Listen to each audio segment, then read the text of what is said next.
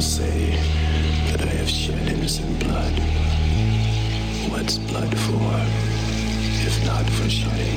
I, I just can't take no pleasure in killing. Just some things you gotta do. Don't mean you have to like it. There's nothing to worry about. You're gonna be just fine. I'm your number one fan. Let her get away, Mommy.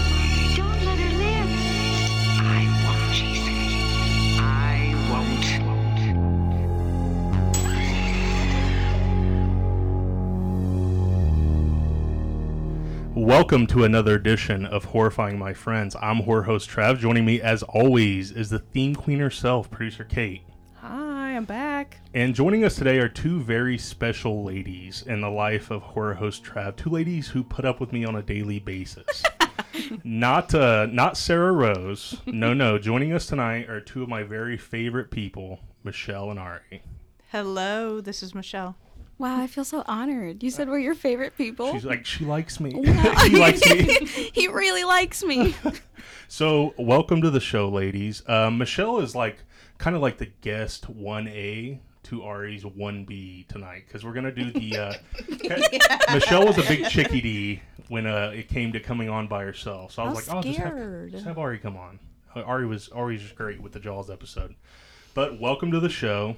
I want to intro how we know each other. So we not at the uh, the company. I won't name the company, but we happen to work together, uh, and that's where I met these ladies. Uh, what was your first impression of me? And be honest, was it like he's a big tool?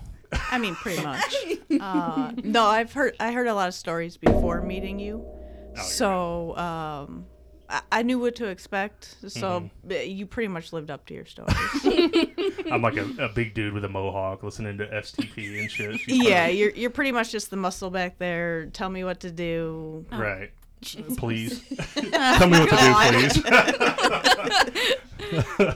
yeah, Michelle is mother uh, M- mother FFL. Michelle's the boss back there where we work on the uh, on the loading dock of uh, Gonzo, Sebi. You've already met all these characters. Well, you haven't met Gonzo for uh, safety purposes. Please don't do that. that- Please don't do that to her. yeah, Gonzo does not need to uh, know any more women. it would take you three hours to get an episode out of Gonzo because be it takes him like time. 10 minutes to put one sentence together. Oh my god. He's gonna be so pissed listening to this. It So- sounds like we'd get canceled if Gonzo. Yes. Is Gonzo cancelable though, or is he in that section of like humanity that isn't s- cancelable? Because he's Yeah, like, it's it's like a he's harmless. Like he's Right. dumb, but yeah, it- it- it's like you know he couldn't be a serial killer, but he has all the traits and everything else, and the want, and the want. Honestly, oh oh God. I hope you guys joke with him like this in real life. oh yeah, Oh, yeah, absolutely. Oh, please. Travis is the number one instigator in the workplace. yeah, Like, for sure. Can, a hundred percent. could see I would that. agree with that. I would agree with that. I uh, instigate with her as, as well, All like the about time. yeah Constant about trolling. every topic out there. Everything. All right, so to pull this, to rein this horror show back in, Michelle, I want to focus on you for a little bit. So, what are your? Uh, when I first met you, I was kind of like, like you know, feeling it out, kind of thing. I have this way of like um, trying to see what people like by like their age and all this other stuff. So, my first connection with you was like music because I brought up Bush and all these other Oh yeah. bands. Oh yeah. Um, but the next connection was like horror movies and Mm-hmm. stuff. So, what were your earliest memories of the genre? Like TV shows, movies? Uh, probably started with Tales from the Crypt. Okay. That's Hey. probably what got me into it. Uh, we'd do it every weekend. My brothers would come over. We'd have a sleepover. Uh, turn all the lights off, get the sleeping bags out, and we'd turn on Tales from the Crypt. Ooh, a, a, uh 90s classic TV show. Kate, Mm-hmm. you never watched that, did you? I've seen a couple episodes, but it wasn't like a, a fixture. I was too young at that Mm-hmm. time, too, I think. Yeah, a staple of the uh, like late 80s, early 90s, I believe. Okay, so growing up in the video store era, we we call it like the the we call it like the tail end of it or whatever. But what was it like to? And I guess we did catch this. I, I guess we did catch this era, but like there was just something about going to the video store and picking out a couple movies to watch on that weekend. And uh, kids today don't understand. Whatever. uh, kids today just don't understand because it's like streaming. You just scroll for two hours and you don't pick out anything. Right. But um, yeah. So, uh, what posters were hanging on a young Michelle's walls growing up? God. Um, And be honest. you know, there really weren't that many posters. Um, of course, I played sports, so there were trophies. Um, Jewel. Humble, humble Jewel. brag. Jewel, Jewel, Jewel is probably the only poster that was hanging on on my wall, and maybe a unicorn. A unicorn and Yeah, Jewel. yeah. Jewel, Super exciting. record. I love Jewel. Jewel- Travis, Who does it? Every time he listens to it on Spotify, he sends me a screenshot. Okay, so you've seen quite a few horror flicks. Like I said, that's one of the things that we connected over. I think it was like Rob Zombie's Devil's Rejects or Love it, something yes. that we were talking about. Mm. But was there someone in your family? She's like, this is traumatic. You know? You can go back and listen to what I think about that one. We've was done the an Sebi episode. one. We've done Yeah. the episode on that one. Yeah. Yeah, that was the Sebi one. Uh, he he uh, he may or may not have smoked a joint on my back porch, and then like came up here and was just like, yeah, dude, it's just like, uh, He's it's like, like, a I- good time. yeah, Sebi was good. Sebi was Actually, good. he did a great job. Yeah, for for being you know m- Hi. possibly high. Remember how closed his eyes were, and he won't get mad at this. His eyes were like like you could blind him with like floss, probably. Very specific way to describe that. All right. okay, so my question was: Was there someone in your family that kind of brought you into the genre? Like, how did you become someone who was kind of interested in that? Was it your father or your mom or? Not really, no. I mean, Dad's obviously the one that introduced us to like Tales from the Crypt and stuff. Mm-hmm. But I've just always liked being like scared. Mhm. The scary movies. No, I can definitely relate to that. There's something about like feeling alive and the fear. I don't know. Feeling alive. It's kind of the same thing. Ad- the adrenaline seeking of like. yeah. Do you like roller coasters? Oh, yeah. yeah. Love it. Yeah. So we can cut this if you want. But I had to bring this I had to bring this up. So you were the one of the first people that I've ever met and you know how big into this I am. Ari probably didn't think I was going to bring it up. You were one I one don't of the know what it is yet, so. You were one of the first people I've ever met who thinks they were abducted by aliens. Oh, yeah. I know everybody thinks I'm crazy, and I may be. Mm-hmm. Um, but it's a very, it's a memory that I have that I just I can't shake, and so what were some of the like details and stuff? so I know I was in bed and I felt like I was out of my body, Mhm. and then I just like woke back up in my bed. Mhm. Like, It's nothing really exciting. Like I don't remember anything. It's- it's just, It says alien talk. Ask if she's comfortable. All right. So that was our little like interview kind of portion of Michelle. And uh, now it's time to get into the movie of the night. So the movie of the night was actually Miss Ari's idea. Uh, Ari, do you want to talk about your background with this movie? Yeah. Um I don't I don't do horror. I don't do scary things. Um like at all. And we talked about that when I was here last. Um, like my whole sheltered childhood and whatnot, and being kept away from anything. Um, but this I actually watched. Uh, I believe it was my sophomore year of high school, in my Spanish class, and uh, I think it was. I think it was after the bus accident scene that Michelle was like, "You watched this in school?" What? So what grade did you say you were in? I think I was a sophomore. Okay. It's a rad teacher. It, Listen, right? Senora Larkowski was lit. Oh, she didn't give a fuck. Yeah. yeah, she. uh It was. Yeah, it's. We watched like. Finding Nemo over and over again in Spanish class. I didn't. So I didn't get to watch films. We, well, there was like a little TV show called like La Catrina. I don't know if you guys watched that one. Everyone, I think, watched that one. And then we made pinatas. Like half of the year, we made pinatas. You guys were 18. Yeah. Because Because they like they entered them into this like c- competition at the end of the year, and she just uses this manual labor to make her pinata design. no. I'm not lying. I'm not lying. I literally didn't make it through Spanish. Di- no, I Surprise, didn't, surprise. I didn't either. I took Spanish as an easy A, and a lot of the times I would either like sleep or I would do homework for other classes. Like, but I anyways, I, I had a teacher ma- named Miss Labras who hated me because she thought that I spoke Spanish and I was in the class. And I'm like, I, I legit Miss- don't know this. I mean, I had her for a semester. Sorry not to get off on a Spanish class tangent Yeah. here, I mean, you know. um, I could see that because she like definitely favored the the native Spanish speakers in the class Right. because she's from Chile, right? right. And I'm like, leave me alone. And Tra- Trav's like, I don't speak a lick of Spanish. But no, she did it. She did us. I'll never forget it because it made me so self conscious ever since she did it. Um, she had a little lesson where she was ta- we were learning shapes and stuff, and she was going around telling everyone what face shape they they have. like what oh my god. and she's like, "You, you have a heart face, and you, you have an oval face, and you." And she pointed at me, "You have a circle face." I'm like, "Bitch." I just slid under my desk. Um, yeah, I have big cheeks. Like anyone who's seen our website can see that. But yeah, she's like, "You have a circle face," and everyone just started laughing. I was like, "You, You. She was kind of a bitch, right? Yeah, she kind of- not, not to, you know, no offense. not Miss to Labras. slander, No not to slander her, but yeah, she could." quite honestly, in in my experience, and I went to high school in the middle of butt fuck nowhere, so like it was surrounded by cornfields and stuff. But all almost all of our Spanish teachers were not of Hispanic descent at all, Really? not at all. And to be honest, all of them were like so happy with themselves and so happy with their lives. So I feel like the ones that are native speakers are just pissed that they have to teach all these non-native speakers their language. Like I feel like those that are are a little they, they got a little chip on their shoulder. They're a little bitter. Probably. But um I had my um my junior year it was Senior Lim. He was Korean. See, how does that make sense?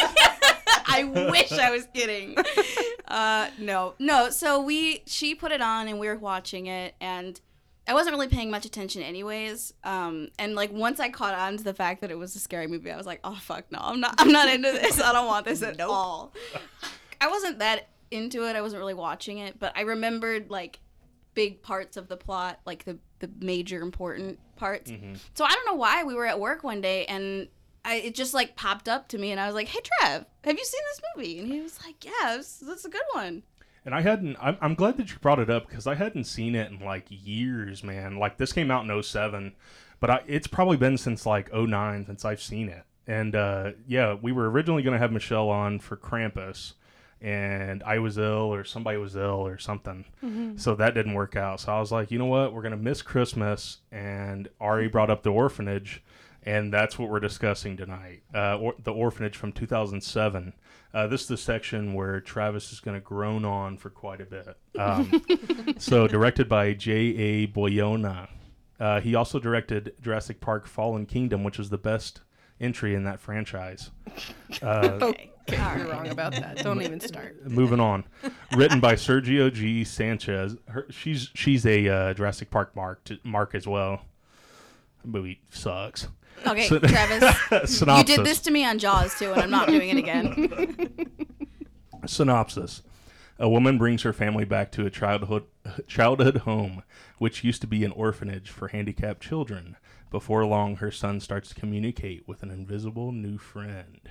Filmed in Spain with a budget of four million, uh, it took home seventy-eight point six million in box office. Uh, starring, I'm gonna butcher all of these names. uh, Beline Ruda as Laura.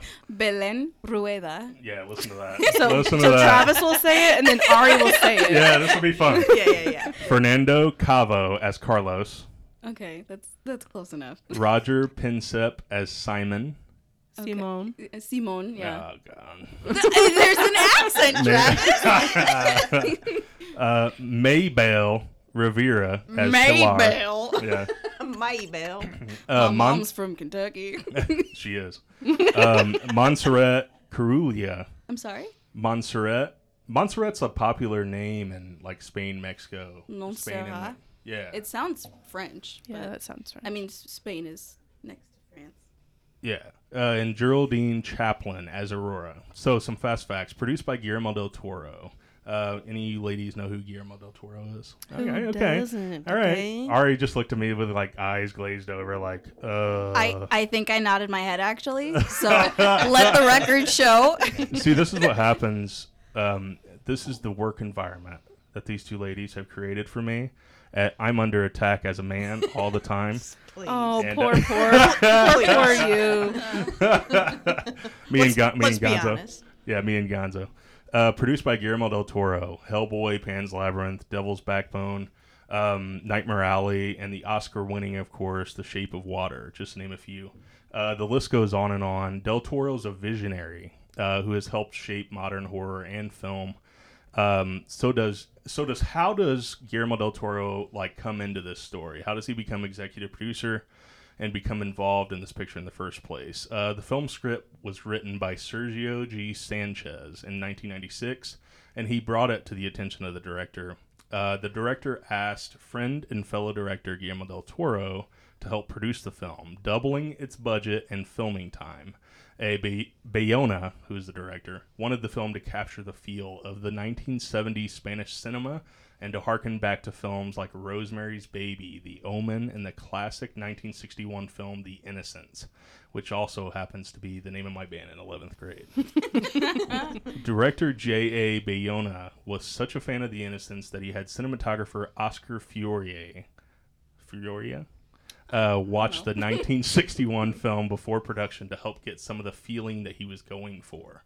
Um, some literary influence influences for all the literary heads out there listening. Uh, Turn of the Screw by Henry James and old fairy tales like Peter Pan. Dot dot dot. Which we will get to later. Uh, the film opened in at Cannes Film Festival on May 20th, 2007, where it received a standing ovation for 10 minutes. I thought that was a little over the top, but I don't know. Oh. I don't. I mean, know, why it's st- pretty, pretty freaking good. I mean, I wouldn't stand 10 minutes for like The Godfather, though. I'd be like, okay, like, it's time to sit, you know? Because you can't stand can't still stand for 10 seconds. I seconds. thought you were going to say you can't stand for 10 minutes. um, for all the Catholics out there, uh, Laura's necklace, a St. Anthony medallion, makes a clever referen- reference to her plight. In Catholic religion, of course, St. Anthony is the doctor and patron saint of lost items. Um, so the orphanage was an old colonial house in the town of Yans, Yilians. I think it's I don't know. Giannis. Uh, in Spain, of course. Uh, plans were uh, Bayona wanted it to be like as authentic as possible, but plans were impossible to achieve and on location. So several parts of the house had to be rebuilt, and like in fact, like seventy and eighty percent of the film was shot in a studio, like to capture that kind of feel. Um, this was the top grossing film in Spain in 2007, outperforming Shrek the Third and Pirates of the Caribbean at World's End. Oh, wow. I thought that was like mind blowing. That's that's crazy because that Yeah. that movie, the third Pirates of the Caribbean, did that. There was a lot of hype around that. And that, that Right. I mean, those are big blockbusters. Yeah. Right, and that Like, would never happen in global, America. yeah. Yeah. Like ever happen. Uh, the Spanish, uh, the Latino, Latinx people love their horror. I don't know. I don't know. I don't know. Okay, so It's With- pretty light horror. I mean, Yeah. yeah, yeah. there's it's a some ghost horrific- story, but it's not too intense. Like We'll as get into horror it. goes. Kate thought this was like the feel good story of the year, so we're gonna apparently. So we're gonna get into it. Uh, Michelle, I want to get your quick initial thoughts on the orphanage. Um, it was a good movie. Okay. N- again, not scary. Like there were some parts where I was like, oh, but overall, like it was a good movie. Mm-hmm. Ari, Yeah, your second time watching it. obviously the the the main plot items, the main scenes that stuck out from when I was in high school, still like that's what I remembered. Um, but I mean, eh, eh, from somebody who doesn't like horror and doesn't like to be scared, um, I, I still think it's a really good movie. Like the storyline behind it and the plot and every all the working pieces and um, the fact that it's not like it's not very gory and slasher and like m- murderous, but it's got a little bit of creepy to it, but just enough to kind of move that storyline along. Um, so I mean, I, I thought it was a really good movie. Interesting. You hit on a lot of points there that we're gonna get to later. But uh, yeah, good good That's why I take. brought her. That's all I'll say. Good take. That's why she keeps me. Uh, Producer Kate, you uh, you said you you laughed for 12 minutes after this I movie l- ended. literally haven't said that. I haven't told you. I specifically didn't want to tell Travis because he likes to sometimes get me talking about the film before we get on the mic, and I was like, nope, I'm gonna save it. Dude, So Dude, I really, really enjoyed this. I really enjoyed the originality of the plot. Um, the big twist at the end, which I'm not going to spoil right now, but we'll get to it. It got me. It was like got me. Uh, I saw some things coming, but not quite. You'll you'll get there. Um, and like overall, it has it's really really solid. It's like well acted. Um, it's got this um, color palette and this sort of tone to the lighting that's very Yeah, bleak. the, the tonal like I, I noticed that too in all the scenes. There's a very like I don't want to say whitewashed because it's not not in the cancelable term, but it is a very like bright but somehow like um dull. yeah dull. Yeah yeah. It's yeah, it's strange, and the color palette's very brown, deep blues, you know, and earthy. Yeah. But there's really not a lot of brightness. Um, That's hilarious that you guys like even see that because I'm just like little boy bag overhead, scary. Little boy. Where is growling. so when I say it's pretty light, there's only a couple scenes where you see anything gory esque. It's not even that gory. Um, and I think that they were pretty clever with how they did some things with certain scenes, like where they almost put like a comical music like score under I was it gonna say the soundtrack definitely where stuck out to something me too. very like terrifying is happening like if that was you would be terrifying but then they put this jaunty little kind of score underneath it that's almost makes it kind of comical so it makes you feel a the little. Is that the is that the scene? Dude, I died laughing rewatching that today. no i'm talking about the scene with benina when she catches her in the shed and then she grabs the shovel and runs away Oh, yeah, yeah. yeah Yeah, um, yeah. and there's a few like trope like very kind of classic horror tropes in it you know which i can talk about Almo- later too Almost but like whimsical, right? yeah Well, I think that's fitting though with that it's centered around kids Mm-hmm. and like young kids in an orphanage. That that could be what they were trying to play off of. I mean, there's definite tragic themes in this, Mm-hmm. but at the end of the day, it has a quite a sunny ending. I think it plays to. I'm sure the audience at the time, a lot of Spain, I'm guessing, is Catholic. I don't. I don't know much about. Like, Yeah, Probably, yeah, yeah. a lot Um, of yeah. So I think there's two ways they could have gone, and they went the way that's probably going to make people feel the best when they leave, um, and a little less outraged when they leave. Um, because they really touch on that afterlife kind of aspect. So, uh, anyway, I'll shut up now. And tr- this was my first time watching it. That's why I'm all jazzed to talk about it. But, um, Trav, what's your take? I can't wait. seeing it to, again. Yeah, I can't wait to talk about the ending because of what you just said. Yeah, it, it literally. We came into the office and I was like, "That movie's fucked up, wasn't it?" And she goes, mm, "Not really." And I was like, Listen, I'm the only. Uh, correct me if I'm wrong, ladies. You have kid, kids. Hell no. "I'm Michelle's kid." God, ugh. I am dogs don't count. but um, I'm the only mom in the room, so I think I'm gonna bring that perspective when we when we talk about Yeah, it and gonna see if I a can see if I can convince you of like why I'm right. Okay, so the first note that I have in the first discussion topic, and you brought this up at work earlier, was uh, watching with subtitles. How many people like came across that? I know probably everybody in this group. Like you already have subtitles on your TV, and you had to turn them off because this movie was subtitled. That like was the first thing that I fucking noticed because I was like, I can't read anything going on. So what I want to do right now is get like a synopsis kind of breakdown, just kind of like a simple, like little quick kind of what this movie's about from producer Kate, the theme queen herself. Kind of quick and like just a wrappy up kind of thing. I'll try to be quick. So there's the mom. I actually forget what her real name is. Mom and a dad. Laura. Yeah, Laura. Um, the dad is a doctor. She's kind of a stay at home mom, as far as I can tell. Um, but it's been her dream, I guess, to come back to this orphanage where she grew up and kind of bring kids back, uh, kids with special needs and disabilities, um, and kind of serve as a caretaker to them, like she had caretakers there. She must have had fond memories. Um, and they have a son, Simone.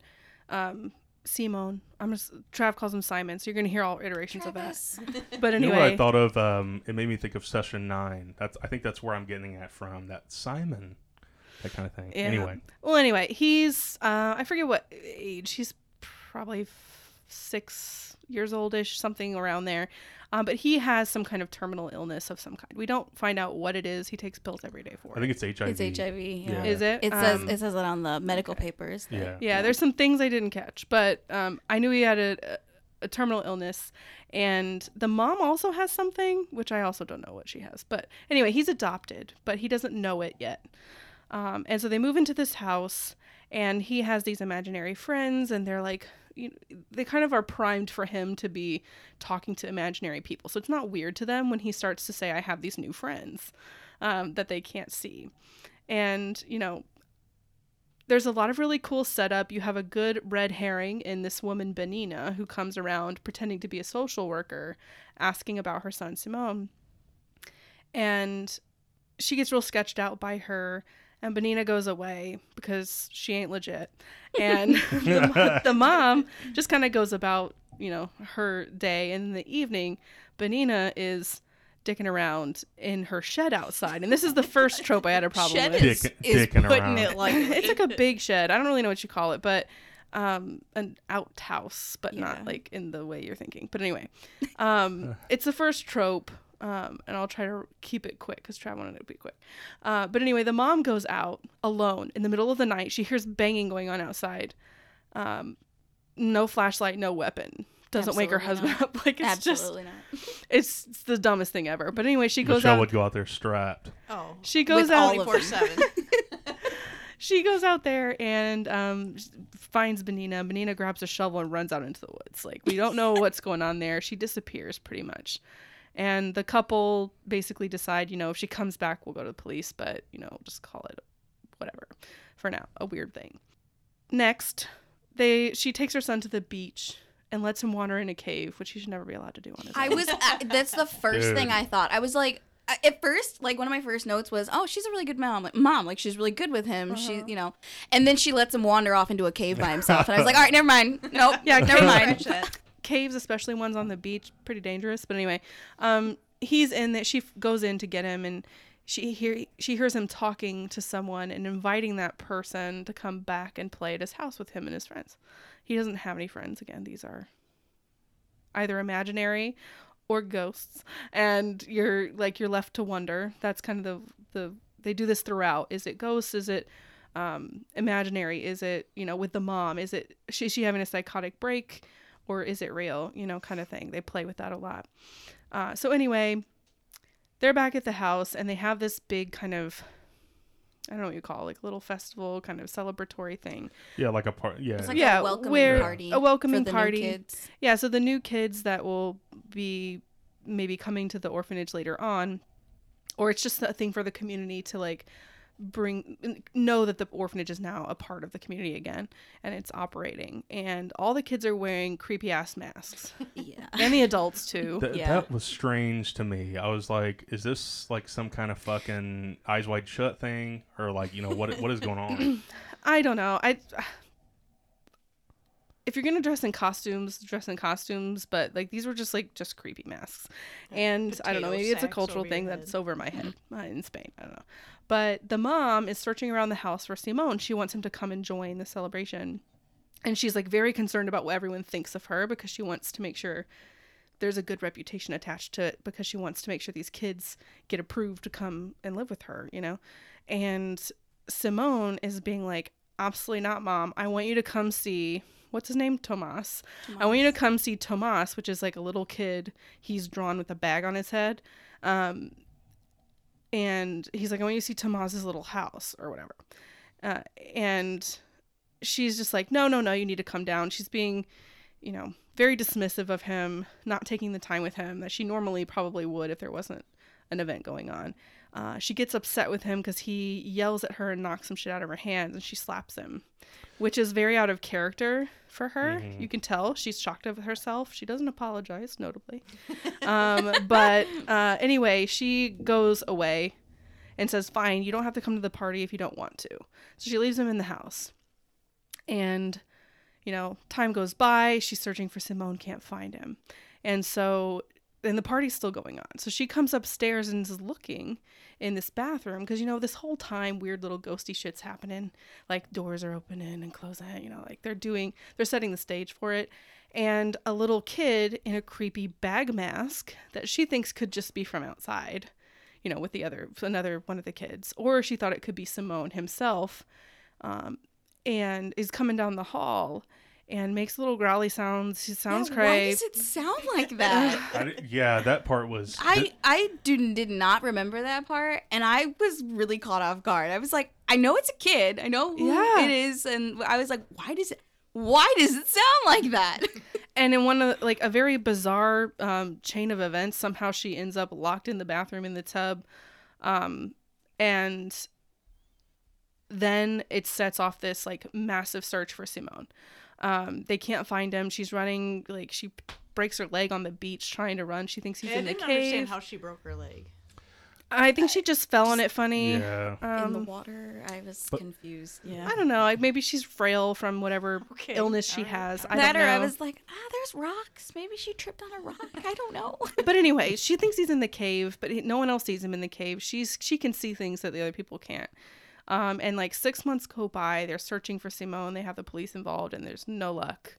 And they're looking for this Benina chick because they're like they think she could be involved, and they're just really struggling. And then they get a break because Benina's wandering around the street. Bruh. this scene will never leave my my conscious. I yeah, we can talk about it in a minute. I'm going to gloss over it. But basically, Benina dies in the street, and it kind of kicks the mom into this state where she's like frantic, frantically like grasping at every straw she can to get any kind of lead on her kid because they like they find a bunch of stuff in Benina's house. The police do. Um, like film and photos, and they find out okay, there's a kid named Tomas, um, and he was hidden in the orphanage from you and your other classmates when when the mom was there and young. And after you got adopted, your friends that were left there played a little trick on Tomas, took off his mask and like shoved him in a cave to see if he would come out into the light because they always hid his face. And he was too scared to come out and he drowned in the cave. And mm-hmm. Benina was his mom. Mm-hmm. And Benina um, exacted her revenge on these kids by poisoning them. You find out later on, poisoning them with like something berries. yeah, I don't know. It was like blackberries and like pies and stuff, but she had laced it with something that made them really sick and killed them. She locked them up in a room so they couldn't even get out to get help. Um, and then she hid their bodies in like a Like weird little- stove I mean, thing like in that big shed. crematorium. If Yeah, you in that Oh, yeah. in it that was Yeah, in- dark. in, that big shed she was trying to break into. yeah. So like that's like, you know you get some answers around that, um, and like where these little ghost children came from. Like Tomas is the baghead kid, and the other kids are you know The baghead kid is what I went by in high school. That's what And Rose. That's what Rose wants every other every every other day. Baghead, Baghead. Trav. What does that even mean? I don't know. anyway. Bag. So now she's like, all right, there's something ghosty going on, right? So she's like, to her, she starts to, in another trope, she goes to find some expert in the field of this very niche supernatural kind of community. And they bring um, a medium of sorts into the house and they have a little seancey thing with cameras and they try to make it official. Even like one of the the main police officer on the case and her husband are there who are super skeptical, but they even see stuff that they can't explain. And you find out, you know, these are this is what happened. Long story short, from there they like she has this the mom has this evidence and she's like I'm not leaving this house till I figure out where my son is. They she had the, had played this game with her son earlier in the in the movie where she thought he had just set it all up. And he mm-hmm. had hidden they basically create a treasure hunt to find something that's been taken, something that's lost. And so she remembers this and she is like determined to create all like her husband's like I got to get out of this house for a bit. Her husband's like this bitch is nuts. Her He's husband's not- a dick. He Yeah. he wants her to leave the house because he doesn't think it's good for her mental health. He thinks she's had a psychotic break. And she's like, "Nah. I'm like I'm Nah, I believe in this. I have to do this for me. I have to see it through and if it doesn't work, fine, then we can leave." And so she literally sets this house up like it's in the 70s or 60s, I don't know when she was there. And um plays this little pre- creepy game to make the ghosts come out. She's already kind of sickly so she can see the ghosts and they lead her through Let's not An- get into the ending. yet, another though. version of this treasure hunt and the you know the treasure is simone like he's the lost one and ultimately you don't want me to tell like the big twist Uh, yeah, She- you can. Yeah. so can she does it. find simone with the help of her Mm-hmm. ghosty friends Your ghosty friend. and then um, something a really tragic realization happens Trav doesn't want me to talk about it Mhm, yet uh, and she kills herself mhm. and then wakes up in Neverland slash heaven. Um, and she gets to be, and she gets to be in Neverland slash heaven. She gets to be, you know, the the mother caretaker of all of these little orphan children plus her son, uh, just like she wanted in real life. Um, and that's why I think that's why I say it's a sunny ending. That is a sunny ending. They could have done things differently, but Mm. um, yeah, without the twist being revealed, that is the movie. Kate's breakdown. Okay, so I want to I want to hit on a few points here. So you uh, and I'm gonna I'm gonna I'm gonna hit you guys with the big enchiladas here, the big topics. so that that uh, one of the scenes that I really uh, wanted to focus on because I felt like there was some rich dialogue being thrown back and forth is like the uh, paranormal, like when you get the medium involved and stuff. So one of the th- cool things that I think this movie does, and Ari mentioned it uh, in her intro or in her excellent intro, is this is like smart horror and it's horror with rich themes. It's not just the uh, come out and like throw some scares at you kind of horror. I don't know if there's a jump scare in this movie. Like there might be one, you know, and I wouldn't even label it a jump scare. I was just unprepared. So one question this film kind of throws at us are is what are ghosts? And it kind of hits us with some interesting like kind of like uh one of the one of the mediums is talking about like how there's they're, they're throwing out some like time travel elements or like so, something like that like just different, um, almost like there's a there's a veil between dimensions kind Mhm. of thing. Yeah, it's like it's not your normal like regular kind of like oh these are dead kids kind of thing. But Michelle, what did you think about? First of all, do you believe in ghosts? Absolutely. Second, what did you think about like that kind of twist on it? I thought it was very like it was very uh smart a very smart take, like well written and stuff. But what do you think about it? Yeah, no, I think it it was uh it was a good take on it.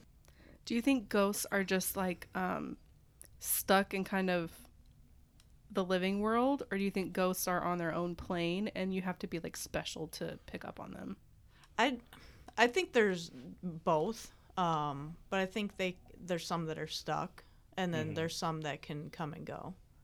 Interesting. Have you ever had any experiences with ghosts? I've, Ooh. Sounds, I was gonna say it sounds like you have. I, I've had I've had a few, yeah. Willing to share? Yeah. Let's She hear it. better be. um, the feel good ones um, are um, my father passed away like five years ago, um, and I would at times uh, when I was staying at, with my mom, um, I could see him like in a doorway, and she was standing there, and he kind of had his arm around her. And I mean, I was obviously awake, but I was like, I did like a, a double take, and I was like, "Whoa!" Oh, Really? that's nice. I wish I could get one of those. yeah no and there's times like when like when i really need them like things that pop up or i'll have a dream about them um even down to like animals. Like i've had stuff with dogs um showing signs and stuff like that. I mean you can even with piggy as far as like bringing this uh, little girl in into the into the picture Yeah, we should have mentioned that there's a puppy in the studio. Yeah. Yeah. I'm sorry if you've been hearing panting. She's sitting in my lap and it's hotter than Satan's butt crack in this room. And uh, yeah, so she's sitting on my lap. But, yeah, and you guys touched on it, but uh, one of the things that they talked about was like, is this orphanage kind of residual hauntings? Like, is it just be a tape being played over and over again? And it's like that's another interesting idea that I, frankly, I don't hear in a lot of films. Like most of the time, it's just like there's a ghost in there and it's a dead person. Kind of thing. you know what I'm saying? Though, like, I think I think too though what it's so specific to Laura that like do, do you think they're doing this to everybody or is it just because she's there because those are her dead previous uh Friends. like roommates friend like you, you know those were the kids she was with do you think they were just like laying dormant and they weren't there or they were off, off on a different plane and then you know once she re-inherited this house and decided to do this they were like oh hey like you know Yeah, it makes you wonder because, like, are are these little ghost children like suffering in that room, as if they're dying? Like, they, like when the medium was experiencing it, she was experiencing experiencing it as if, as if the kids were like dying and suffering in that like in that room as she was in there yeah, almost like they were reliving it over and over. But if there's no one there to to witness it right in the living realm, like, is it happening? I don't know. Is it purposeful? Were they trying to show her that so that she could send a message to Laura who would understand what that meant and would be mm-hmm. able to put the puzzle pieces together?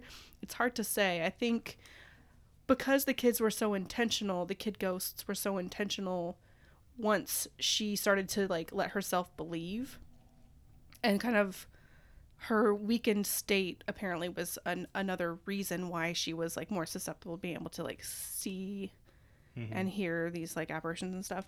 Almost like they were trying to get their story out. Yeah, so I think they were so intentional and like my like cognizant. Like it, it doesn't mm-hmm. seem like they were it was purposeful Yeah, it doesn't wasn't seem like they were just haunting. like reliving a trauma over and over again. Like you a lot of the times you hear like when places are haunted that that's how it is. They these spirits had something horrible happen and they just kind of relive it there. It's it's very different I think in this film. Yeah, it's like the uh, a different reality stained or something, and it bleeds over into the other one or whatever. Uh, light the joint and think about that for a minute. uh, but yeah, like this movie deals with grief, is like um, like Michelle brought up her father. It's like the death of loved ones, and I felt like this film did that kind of beautifully. Like um, it's one topic that haunts us, you know, no pun intended, uh, during life. But where do they go, and do they visit me? And I felt like that scene was like that scene's one of my favorite scenes in the movie when they um, when they're all sitting around talking about how their loved ones had uh, they felt like their loved ones had come back and visited them. But I don't know. Yeah, what do you think about that? I didn't. I don't know. The, this that scene didn't stand out as much to me as like a substantive scene. I know they were trying to like put pieces together for you as the viewer with the plot, like so you can understand um, some like why it's possible. Da da da. I But, guess like- it was uh, like I guess it was You mean the griefs, the grief group scene? Yeah, I guess it kind of stood out because it's different from other medium scenes. Like, for instance, in The Changeling, and you guys may not have seen The Changeling, but it's like the medium scene that we got in that is so dramatic. And then she's writing down, uh, house, uh, pen, uh, you know, it's like, you know, the ghost is like communicating and it's angry. Right. So wait, are you talking about the the medium and like paranormal investigation scene, or like the grief group scene where the parents who have all lost? I feel like not a lot of movies around. like deal with that kind of stuff. Like, and I felt like this one was ballsy enough to go there, like to deal with like the after effects of losing a loved one, and like of course you know, Oh, she's in so denial. yeah, so yeah, the grief group. I think that what that scene to me served to do. Well, one, it was it really pulled on your heartstrings, um, especially if you've lost someone that you love. I have, Michelle has. I think we all have. Um, but this is a group of people who have lost their children, and that scene to me served to put a question in your mind and to show you like that the husband and the other people surrounding Laura had the same question in their mind about her, which is is she just going crazy? Is the grief just driving her crazy? Um, and she's so desperate for something that she w- is trying to like create a reality that doesn't exist.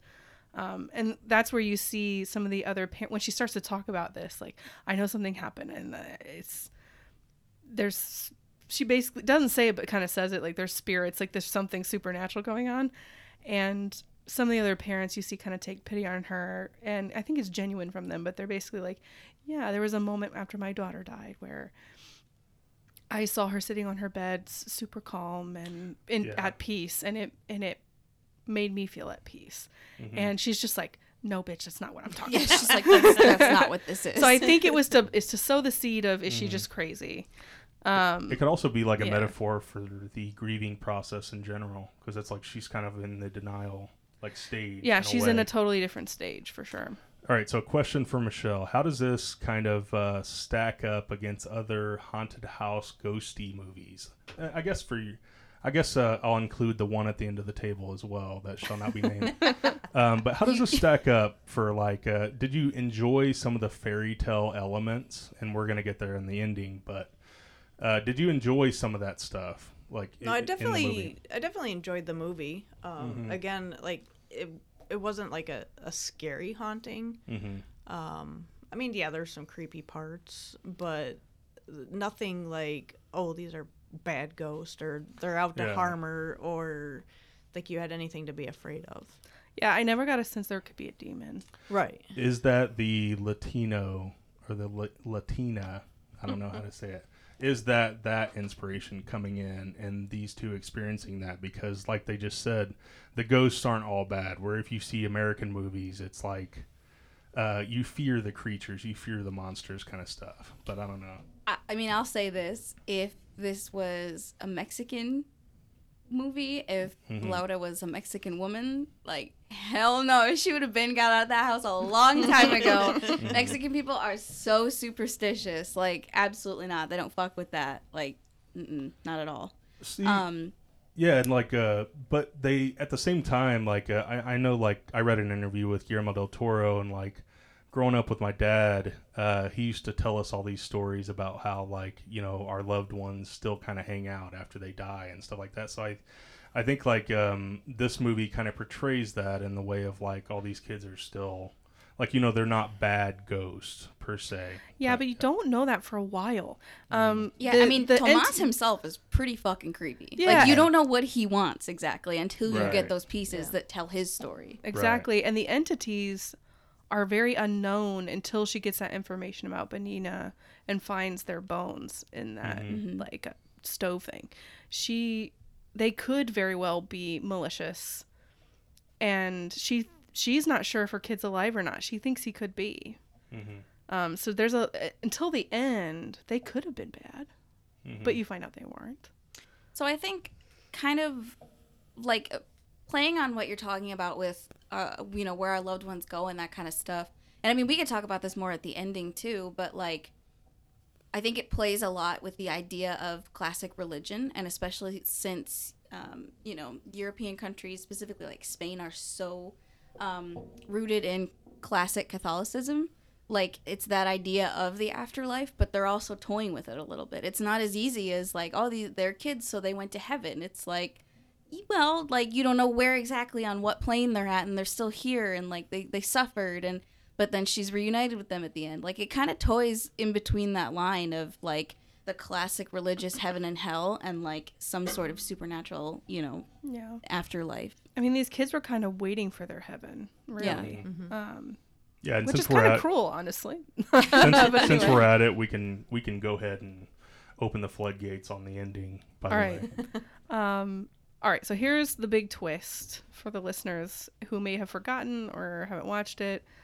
When Laura's in the house on her own, and she, the kids are lead, the kid ghosts are leading her around this treasure hunt to find her son. She finds this kind of hidden room within a closet that's full of these like construction uh, support like metal posts. poles they're big metal something. They're poles that heavy. yeah, they're big metal poles. They're super heavy. They're they're meant to hold up like if there's a load bearing wall that you need to kind of like Yeah, replace or that's what they something. look like. Yeah, so they're like that. So they're super heavy. And she finds that door, opens it up, goes down, and she finds that it's Tomas's little lair that they created because they hid him away. just terrifying And she she sees Simone. She's still in ghost world right now in the way she's seeing things.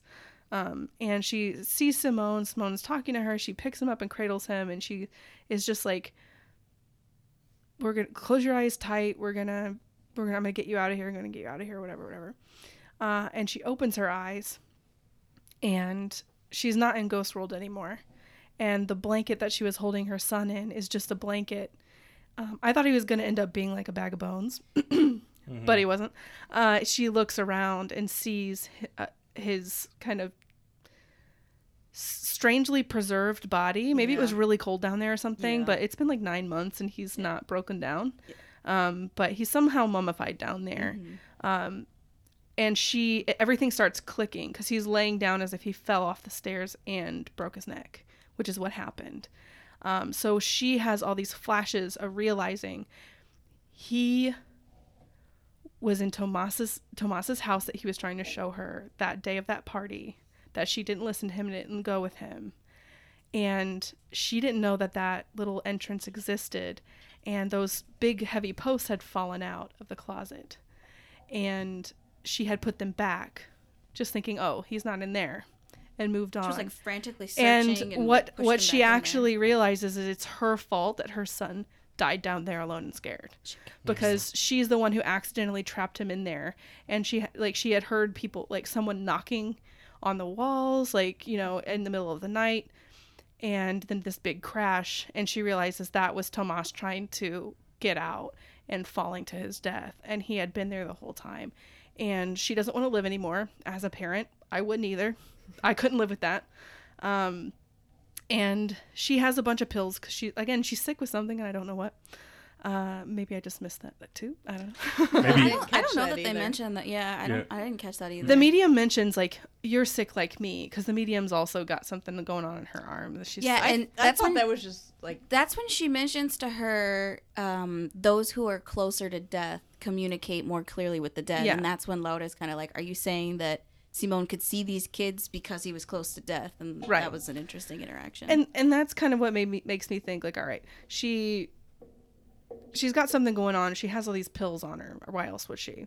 and she cradles his body she goes up to the kid's bedroom takes a bunch of pills dies and then wakes up in this like and all of a sudden the light is sunny the light is sunny the colors are bright and she's in like neverland heaven you know right. um, there's this whole Peter Pan storyline that they work in, and they bookend the film pretty cute with it. But yeah, she and that's the and it goes from there. The ending I kind of told you about, but that's the big twist, and it got me. It was devastating. one one of the my favorite things is to uh, watch the movie and like listen to all or read in this in this case all of Simon's uh, dialogue, which is always like, "Mommy, can I wake up?"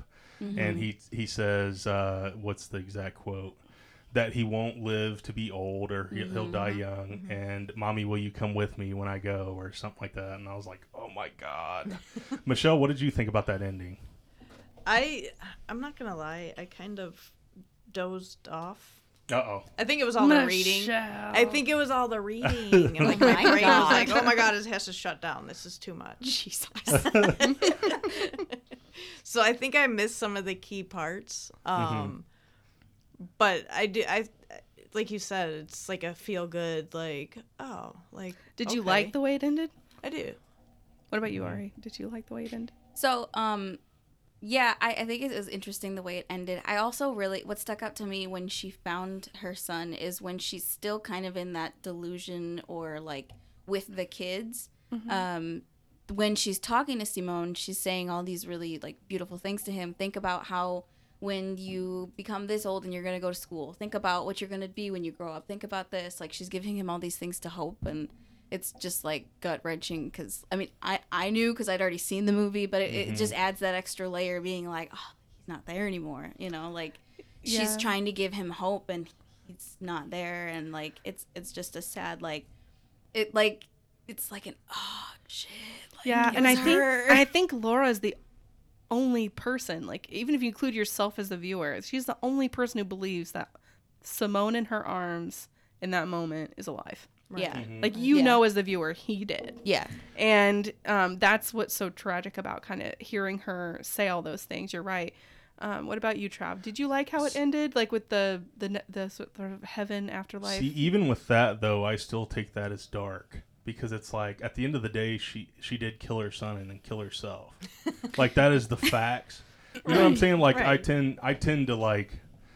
It's just it's just it's fucking tragic, man. Like it has the classic elements of a Greek tragedy. Yeah. It's it's the sad like realization of oh I've done this awful thing how can I go on and then it end like you know that's a classic trope in like ancient ancient storytelling. Yeah, You know? but picture this. You you think like the way it ended is tragic, Mm-hmm. and it's tragic. But the way it truly ended is they wake up in heaven together and they're they're at peace and they're going to live in this little Fairy tale. fairy tale kind of that they'd always uh, kind of imagined, I guess. Or I guess Simone did. Yeah, I mean, they just wanted to. both of them just wanted to be together. So that's a quite a sunny ending to me, considering what happened. What if they had ended it? And I think this would have been much more brutal, personally. If it ended with her taking those pills, dying, holding her dead son in her arms of that bitch. But she expected, like, she expected her and her son to be together forever. So Take the knows? atheist view of this ending, where there is no afterlife. Yeah. That's, That's- what she. That's what she did though when Yeah. she committed suicide. She has belief. get, well, that's technically. She has faith in, in something in an afterlife. Maybe If- she's just think about how brutal that this story is if you don't believe in that.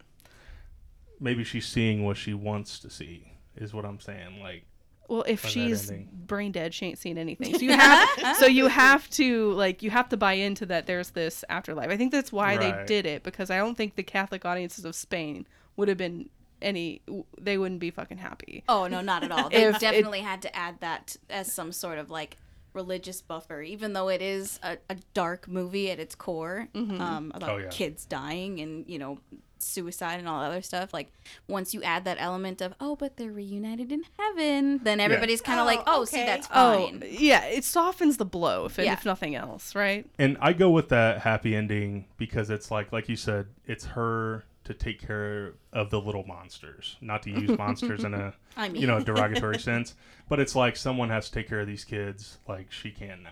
So Mm-hmm. that's like the that's my good ending. So. Yeah, no, it's a it's a powerful movie. Um, do we want to go around and give one of our favorite scenes of the movie, and then we'll give our final thoughts? So Michelle, we'll start with you. you guys are gonna think I'm crazy.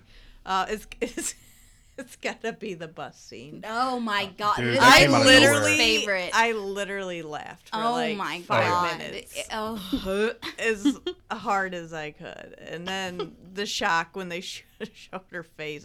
Oh, That was God. gory as fuck too. No, okay. When she was hit by the bus, that was fucking hilarious. When they showed her, I was unprepared. It kind of like wakes you up a little bit, kind of thing. It did. It does because going back to that whole like the whole movie's dull looking. Yeah. Like it's very monotone and very like you know devoid of color and like I, and life really. so that I was just kind of like, oh my god, wow, that's not what a face looks like. yeah, so they I, I kind of glossed over that scene. I'll fill in some details for anyone who may have forgotten. No, and, and I want I want to put something to you guys that I'm not sure if you noticed in that scene. So obviously, you know, they spot Benina on the street and they get out and they yell for her. Benina turns her head, Right. and a bus fucking takes her out. and the the husband is a doctor. He gets out, and you don't see her. What you don't see what's going on with her, but you see the husband try to do mouth to mouth. Which On I already knew. I already knew. exactly. He comes up with blood on his mouth, and you're like, "Oh shit, she's wrecked pretty bad." And then they, she, her, They she, pan over Yeah, so to sh- her you- fucking face, and there's nothing there. I'm like, "What was he blowing Why into?" Why was he doing? Literally, what was he blowing into? Oh I my need to know. my favorite my favorite line was one of the crowd like onlookers was like he destroyed her. I was like, holy shit, man! How insensitive! It's like, Right. Jesus Christ! But I mean, that is one of the very few I think jump scares you get. So, you, and, and mm-hmm. and I think all the jump scares involve Benina. So there's a jump scare of Benina in the shed when you mm-hmm. turn around and she's there, and you're like, oh shit, and she looks creepy as hell with mm-hmm. those glasses anyway. And then the the jump scare of the, I guess the the bus, and then when she grabs like her Oh, when yeah. she grabs her, yeah. she grabs um Laura's hand, Mm-hmm. uh, and it's and she's pushing a doll in a carriage. Yeah. very weird. Dude, that She- part was you know what? up. She gotta go. Yeah. She she gotta go. She she extra creepy. She gotta yeah, go. I mean, Benina killed five. Was it five or six? Five kids. Mhm. Five I kids so. in a Something like fit that. of grief and rage. Mhm. Um, I would Those I would kids beg didn't- wonder if those if kids those were the only didn't- kids she killed. To be quite Oh, honest. probably yeah. Um, those kids didn't think they didn't have like premeditate this. Like that's not what they thought would happen. Right. That he would die in that cave, you know. And that just shows you. I kind of gets it gets at this deeper theme. I think that's also in this film. Um, that like victimized children's already pretty tragic, right? When they're victimized by someone else, like, but it's worse when it's someone that's close to them and that they trust. Mm-hmm. So like Benina was their caretaker at the orphanage. They trusted her. And she betrayed them and she hurt them and she killed them. Like that's fucking sad. On top of that, you've got the same thing happening but on an, in an accidental way with the mom and Simone. Like she accidentally killed her son and he died scared and alone. Yeah. What a monster. And you don't know how long he was down there before he actually snapped his neck. Like he could have been down there suffering. Maybe he snapped his own neck. You know, just laying No, there. He's kind of Travis. immobilized. He fell. But anyway, like there's that is the most horrifying thing Right. to me when kids are victimized by, you know, accidental or not, by someone that they trust and who's close to them. It's very rough. Ari, let's get your final scene of the movie, and then we'll go ahead and start the ratings out of five. Um, I really enjoyed. I mean, as a whole, I enjoyed a lot of the imagery that they used. Mm-hmm. Um, I liked how in the scene when she was chasing after Simone on the beach, and she's looking at the cave that he had disappeared into, and her husband's behind her. There's like, I don't know if it's her husband or what it is, but there's something. There's something blocking uh, her point of view, and every time it shifts, he's there and then he's not there, and he's there and then he's not there, and then when her husband finally catches up to her, he's gone again Oh yeah. and she's like no he's there he's there like i see him and um, i don't know i just i think that there's a lot of cool um, a lot of cool subtle things just all throughout um, and then like one more thing at the end um, I think her husband's a dick. I think he can kick rocks. um, and when at the end he found the uh, um, the medallion that he had given her, and he like looked up and smiled. I was like, dude, fuck you. You didn't believe her the whole time. I was like, no, absolutely not. He's like, she's really dead. I can Sir. go get that mistress and move her in the house. no, he looked on like he was proud of her in some way or some shit like that. And I was like, dude, you literally did not believe her the whole time. You kept telling her she was crazy and like trying to sh- write her off as ridiculous. Like, no, fuck you. I don't know if I share that sentiment. I think I was frustrated with him a lot. Um, but I think I probably would have been that person that's that was skeptical if my spouse was like, "We need to do a ghost hunt to find our kid." Like I would You're like, lay off the pills, bud. yeah, I think I think I'd be pretty skeptical and I think I would be concerned about like the deterioration of my spouse watching them suffer and watching them go down this path where like she's not taking care of herself. You see her almost passing out as she's like putting all the beds together and everything mm-hmm. and going finding these berries. Like she's neglecting her own health going down this path and I think he saw it and he thought that maybe saying like okay, put, putting my foot down, I'm leaving would be enough for her to be like okay, but I don't think he I think under he definitely underestimated her faith and belief and he underestimated All the how supernatural far shit. how, again this is something the medium says how far she was willing to go for her son you know? Um, and i think it's kind of a nice arc that they showed you that he came around. Too late of course to come around but he did come around. Um, and that i think he gets he sees glimpses of his wife in the in the home um, at times so, So, do we get a rating out of five from you, Miss Ari? Um, yes, but also one more thing that uh, producer Kate reminded me of when you were talking about her putting together everything and trying to restore the orphanage back to when she was a kid. That was another really powerful scene. Um, especially when she's at the end of the table, she's got all the creepy ass dolls lined up of all of her Oh. previous friends. She's got like all the food that they used to have, and then she finally like you know, she's trying to talk to them and she's just screaming like, "What more do you want from me? Like what more can I do?" And she's so invested in it. And then she plays that game and that's what draws the Yeah. kids out. That was I was that waiting was- the whole time for that game to make a Yeah. Mm-hmm, reappearance. So they start the movie with the kids playing this creepy fucking game. Every, like, What all do they say? Uno, dos, tres, toca la pared. So Yeah, two, knock on the tree. knock on the door. Yeah. Yeah, so they one, two, three, knock on the tree, and they're all little, and it's that game you play. I forget what it's called, but um, there's so many different names. Like every country has its, like- own it's like- version. It's like red light, green Green- light, light, kind of. Like, We played cops and robbers. All right. Or- anyway, where you Whatever. you're, the person who's it like is facing away, and you knock, and then when you as long as your back is turned, the kids behind you can move closer to you, uh, and the whole goal is like one of the kids gets to tag you and then you're it and you run around and it's chaos like and it's fun for kids. I was like, they're gonna bring that shit back in the most Oh, creepy yeah. way possible, Oh, and they did. Yeah. Um, because she's doing it in the house, knock on the door wall or whatever, Trying to get the ghost out. and then you start to see the little ghost kids fucking getting closer and closer But I to think her. too, once they got close to her, like Chills. then he touched her, and that's when you kind of realize like she's not necessarily in the same physical world she was before, because they're not just ghost kids. Like they're there with her, and Yeah. then from then on, that's when she like is she stays in that world. I, I'm pretty sure until she finds Simone, and then she snaps out of it. Yeah, that tag is what sets in Yeah. motion them leading her to Simonia. Interesting. So what would what did you rate it? Um, from somebody who doesn't like scary movies, Uh-oh, I would here we go. probably say like a four and a half. All right. Solid, Strong rating. Michelle. Michelle, what would you rate it out of five? As a scary movie, She's gonna Uh-oh. rate it low. Uh-oh. it, it's low. Not enough blood. It's low, but as a movie in general, yeah, about four and a half. Like it was a Okay. good movie. All right. Producer Kate? Yep.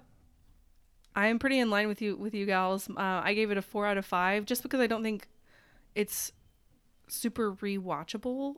You can't get the same. That's not true. Okay, it's rewatchable, but there's something about the It's that first watch, twist. that Yeah. twist that you cannot recreate when you watch it again. Yeah. Um, there's no way you're ever gonna forget it. So, to me, it's just not quite to that five out of five for me. I don't think I'm gonna pick it up and watch it a lot because it's so sad and tragic.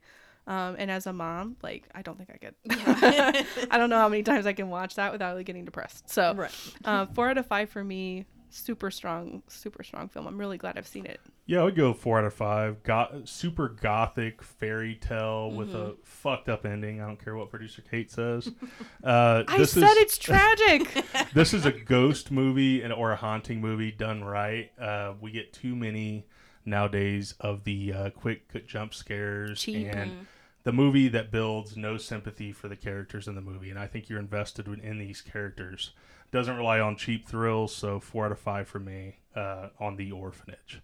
Uh, ladies, I want to thank you so much for joining us on this action-packed episode of Horrifying My Friends. Uh, you will both return, I promise. Uh, Producer Kate, thank you for joining us as always. yeah, glad to You be could- back. Oh yeah, back in the studio. Um, this was the first time I was a little nervous, man. I haven't, I haven't. Uh, we've been, Been doing Zoom and shit. Been around this many strong-willed women. Oh please, Uh, please. Um, so as always, you can find us on Instagram and Facebook at Horrifying My Friends and on Twitter at Horrifying MF. Uh, hit me a line at Capped Creature on Twitter and at Travis Bar on Facebook. Throw me a line. Tell me your favorite haunted house movie or ghosty movie or creepy kid movie. Whatever. What is your opinion on the orphanage? Uh, take me to task for mine, please. I dare you. uh, as always, have a good week. Bye.